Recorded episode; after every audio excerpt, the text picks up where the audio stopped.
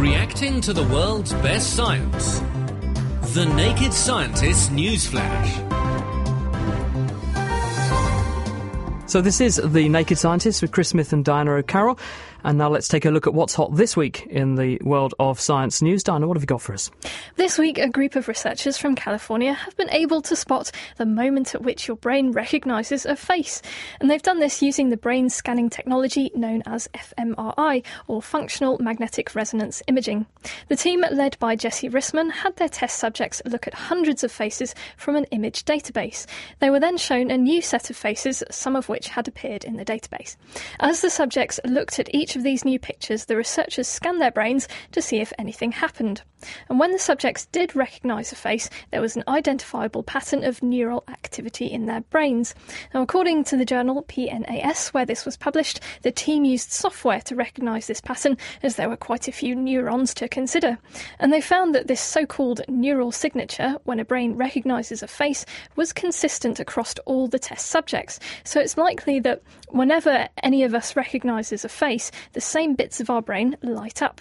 There was one problem, however, in that sometimes the test subjects recognised a face even when they hadn't seen it before, and their brain activity was the same as with a genuine recognition. So if you wanted to take an fMRI of someone examining a police lineup, it wouldn't be able to rule out any false positives.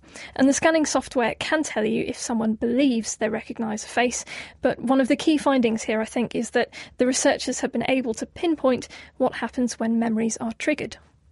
Because some people can't actually recognise faces. There's a problem with the brain. It's called prosopagnosia. And this is where the region of the brain, it's the superior temporal lobe that does face recognition, isn't it? That goes wrong. Perhaps someone has a brain injury or a stroke or something. And this leaves the person, although they are otherwise perfectly capable of recognising someone's voice, the thing that someone says, even the smell of a person, when they see photographs of faces, they just can't tell one from another. Yeah, and you'd probably find that that neural signature that they found in these test subjects just wouldn't happen in people with that problem.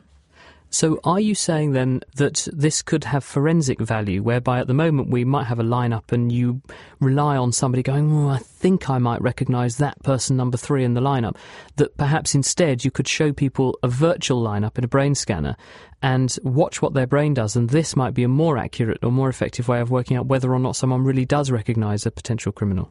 Well, potentially, yes, but as the researchers point out, what this scan reveals is if someone believes they recognise a face. So if they think they recognise it, but actually they haven't seen it before, the scan won't be able to pick that up.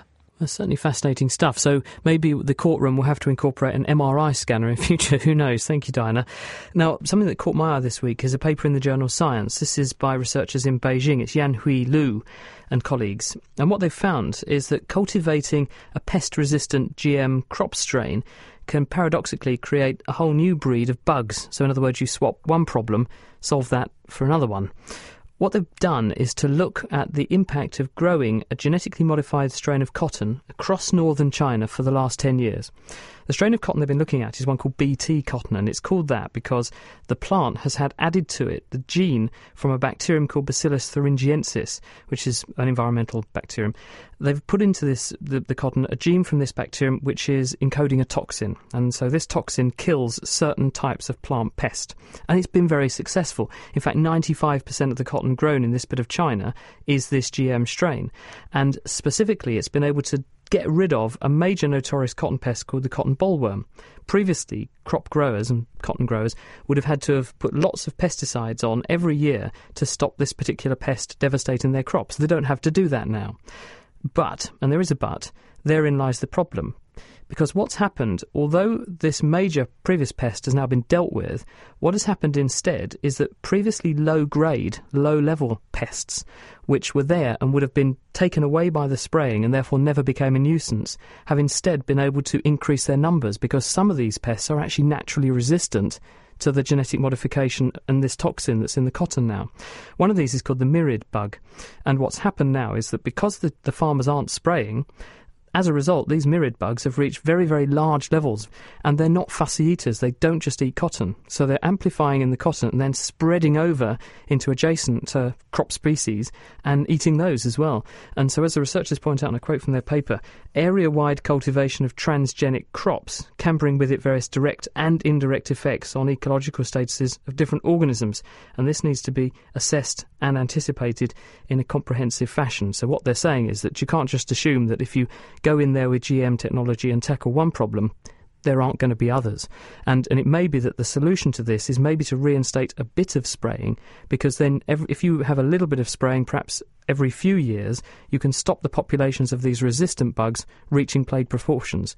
But let's not forget, at the same time, these GM crops have solved a major problem, and farmers are not having to use large levels of insecticides that they would have had to have done previously, which would have had all kinds of potentially knock-on effects for the environment and also for other species that are not plant pests but are susceptible to the insecticide. So in some respects, it's still very good news. It does seem that wherever there's a niche to be exploited, something's going to come along and exploit it. Unfortunately, nature is very good at doing that. So, yes, the answer is you can't take for granted if you just put one barrier in the way. It's rather like the tide coming in. The water's probably going to find its way round the back of the wall, and that's exactly what's happened with this particular strain of GM crops. Indeed. And also this week, researchers have found the chemicals that make mice scared stiff if they smell a predator, such as a cat, rat or snake. Publishing in the journal Cell, a team from California, again, wanted to know what it was about these predators that caused stress hormone levels in mice to rise and why they'd flatten themselves against the floor, even if the predator wasn't visible. Lisa Stowers and colleagues discovered that the trigger was a group of proteins found in urine, and they're known as MUPS, or major urinary proteins. And these are secreted by just about every vertebrate on the planet, but they're very species-specific. And one section of the mouse's nose is very sensitive to these proteins. The researchers already knew that the mouse vomeronasal organ could pick up pheromones from other mice, but the idea that they were sensitive to those of other mammals is new. And in their tests, they placed mice which had an inactive vomeronasal organ close to an anaesthetised rat, so it wasn't going to eat them. And because the mice couldn't smell any of these MUPs, the mice showed no signs of fear, and one even curled up and went to sleep next to the rat. So it shows that the visual spectacle of a rat on its own doesn't play a part in predator recognition. That's fascinating, because we've known for a long time that mice will avoid areas where cats have been and where rats have been, and people knew that cat urine was a very, very big deterrent for these species, and there must be something smelly about the cats and rats that were putting the mice off. And another interesting point is that if the mice catch a particular parasite, one called toxoplasmosis, which is actually carried by cats and wants to get back into cats because that's where it reproduces and then gets out of the cat and back into the environment and then into mice, if mice get infected with that parasite, they lose the ability to be scared of cats and rats. The idea being that the parasite wants the mouse to be eaten by the cat so that then it completes its life cycle. So it'll be interesting to see whether the toxoplasmosis works by deactivating the input from that vomeronasal organ, the thing in the nose that makes the mice smell the cat. Yeah, it must be interfering with these MUPs, or the take-up of these MUPs somehow. But what it means is that the fear of the cat, rat and snake smell must therefore be hardwired, since these mice have been bred in labs for nearly 80 years, and I think very few would have met Mr. Tibbles at any point. Thank you. Well, another thing, I mean, from the sense of smell to another special sense, which is the sense of hearing, there's an excellent study which has been done this week. It's actually published in the journal Cell by researchers at Stanford, Stefan Heller and his colleagues, and they present a way to recreate in the dish what are called hair cells. Now, these are not the things that make you hairy on the top of your head. They are specialised cells that are found in the inner ear of all animals, effectively, that want to hear things, because these are the cells that have the ability to transduce or convert sound waves into brain waves. They respond to tiny vibrations in air, and they actually turn those tiny vibrations into electrical signals that the brain decodes to understand sound.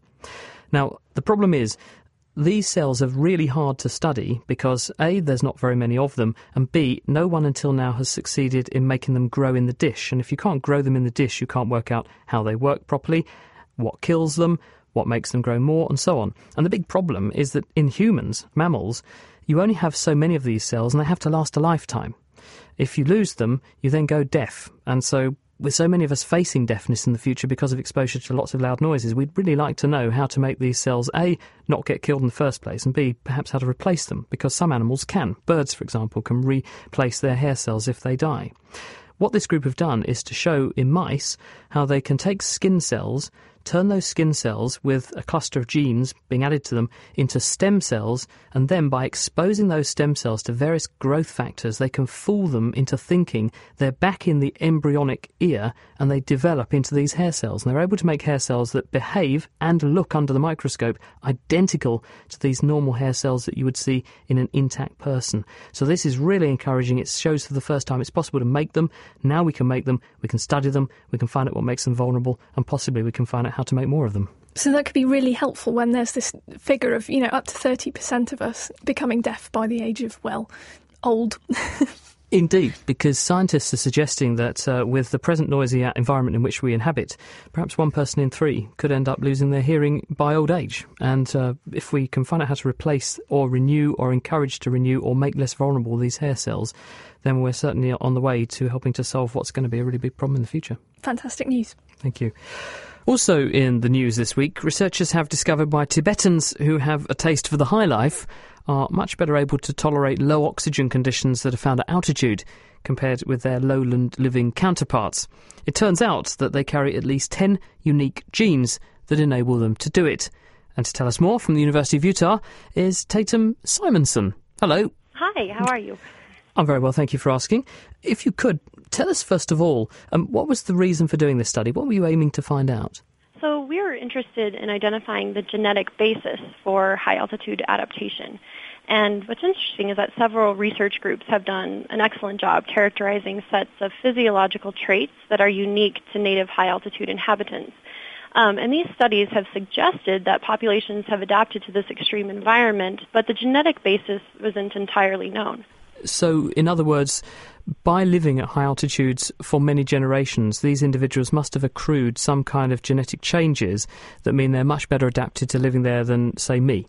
That's exactly right. So Sorry. Oh, no, go ahead. Well, I was going to say, how do you approach that problem?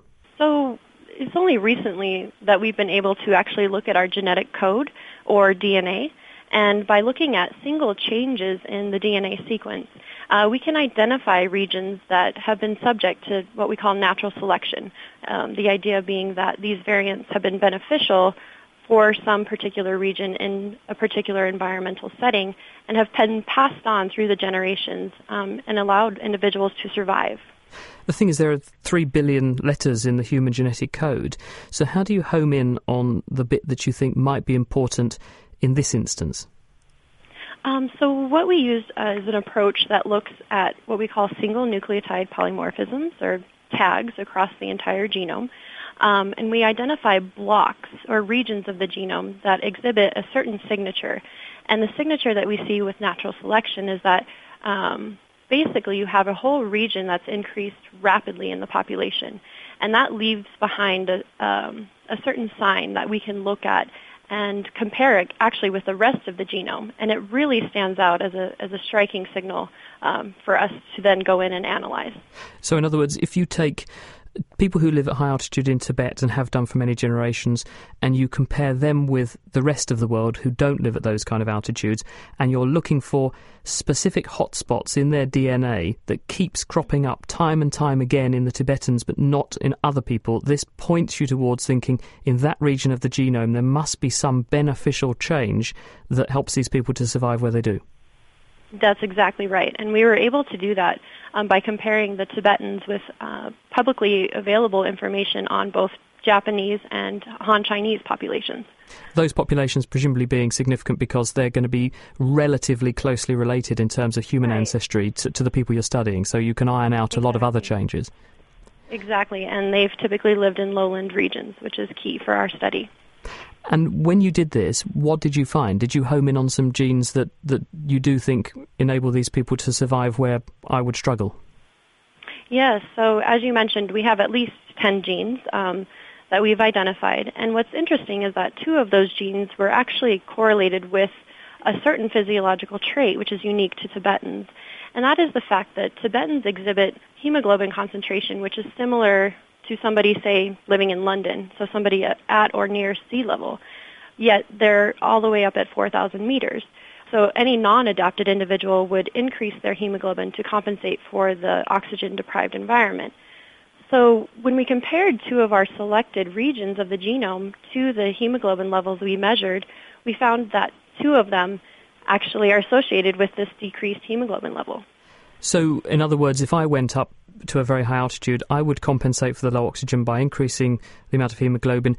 This helps me to get more oxygen around my body, but has negative consequences because my blood's going to become thicker, stickier, gloopier, therefore I'm more likely to have consequences like high blood pressure and heart attacks and strokes. That's right. That's exactly right. But the Tibetans don't. Yeah, so it's kind of, I mean, this area definitely needs more research. We know that this isn't happening, but it also could be sort of a side effect of something else that's been advantageous and selected for, so that they don't need to increase their hemoglobin because they are already so efficient, perhaps through some other mutation. And I guess, just to finish off, the benefit of doing this kind of work is that there are situations where people who don't live in Tibet above 4,000 metres but nonetheless have very low levels of oxygen in the bloodstream. I'm thinking people who have lung problems, lung infections, blood clots on the lung, maybe their whole body is exposed to low oxygen because of drowning or carbon monoxide poisoning or something. Understanding, therefore, how people cope naturally in these environments might provide a clue as to how we develop medical therapies to help people who are acutely in that situation. Yes, that's exactly true. So this information can definitely help researchers develop therapies or even drug targets for people who have various amounts of oxygen-deprived disease or that sort of a thing. Is that where you're going next with this?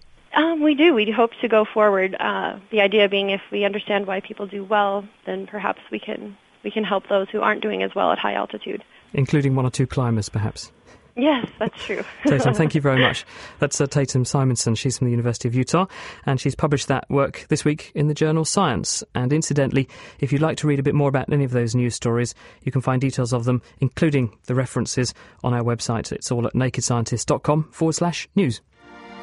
The Naked Scientist Newsflash. Reacting to the world's best science. For more information, look us up online at nakedscientists.com.